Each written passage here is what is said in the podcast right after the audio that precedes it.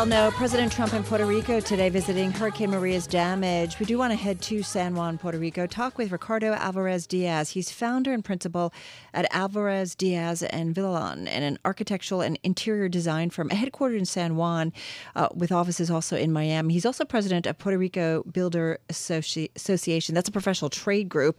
Um, Ricardo, thank you for joining us here on Bloomberg Radio.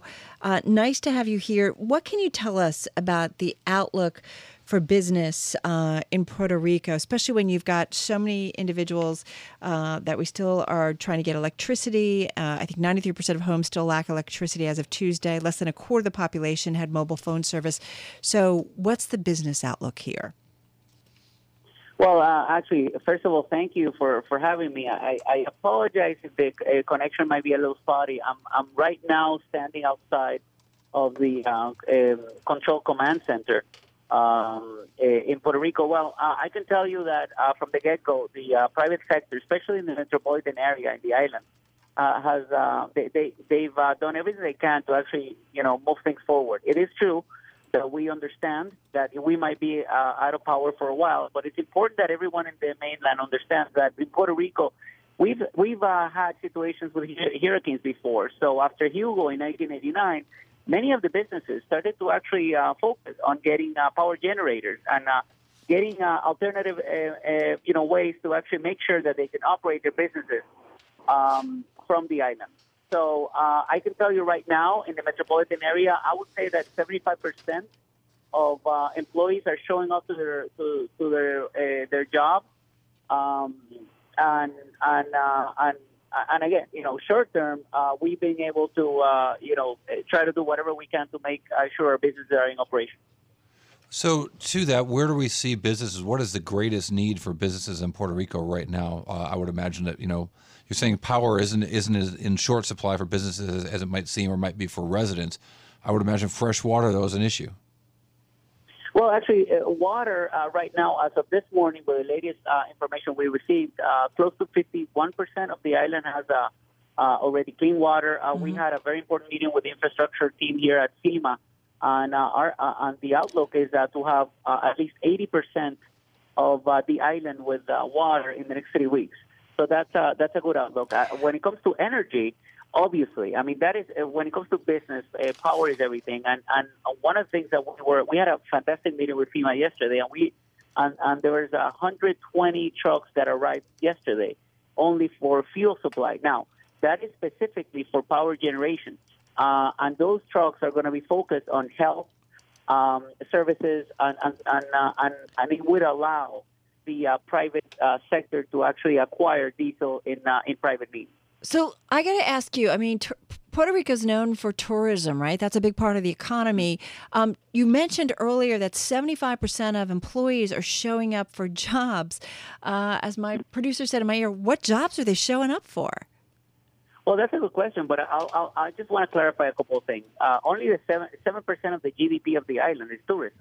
Okay. Which is uh, something that people may not know. I mean, uh, close to fifty two percent of the GDP is basically manufactured.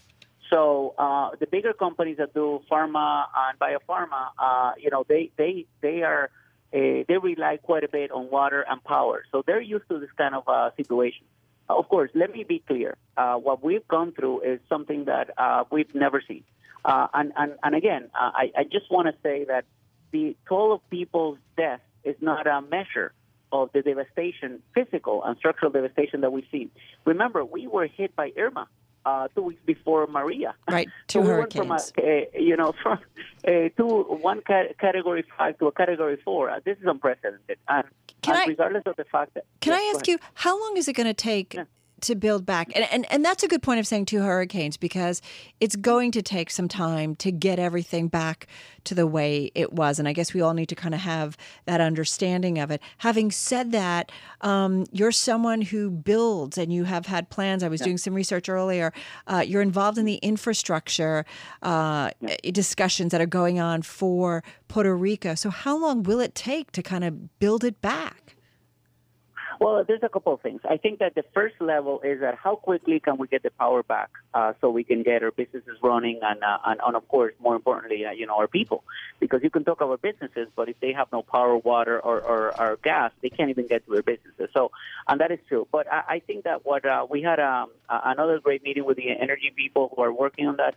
You know, if you look at uh, the amount of time, it might take between three to six months full the whole island when it comes to energy. But um, what I can say is that um, there's two levels because the first, like I said, the first level is of course getting the island quickly back on its feet so we can continue uh, creating a, an economy here. Mm-hmm. But the second part is what do we do afterwards? And this is the biggest challenge here because I think that we are under the circumstances we've been given an opportunity to actually look at the uh, maintenance of this uh, infrastructure and do things a little differently uh, uh, and actually do it at well, a 21st century level. I think that's really interesting that you bring that up, and you're right. Um, uh, you know, no one wants to see the kind of devastation that happened to Puerto Rico, but you're right. You might be given an opportunity to kind of do things differently. Here is a territory, a Commonwealth that has been struggling under debt loads and people leaving Puerto Rico, and the economy's been struggling. Got about 40, 40 seconds here. So how do you how do you change the future of Puerto Rico? Just quickly. Well, I think that well, very quickly, I think that you have to focus on the fact that Puerto Rico now, uh, everything that we knew about Puerto Rico changed on uh, September 20th when that second hurricane hit. Uh, the debt of Puerto Rico, the Promesa bill, everything's going to change because now we're, we're going to have to create different methods of of, um, of, of federal investment to actually help in the recovery. But uh, mid and long term, Puerto Rico is a perfect place to invest because right now there's going to be a lot of things happening in the island. And I have to be honest with you. Yeah. I know it has been difficult, but this is the time to invest.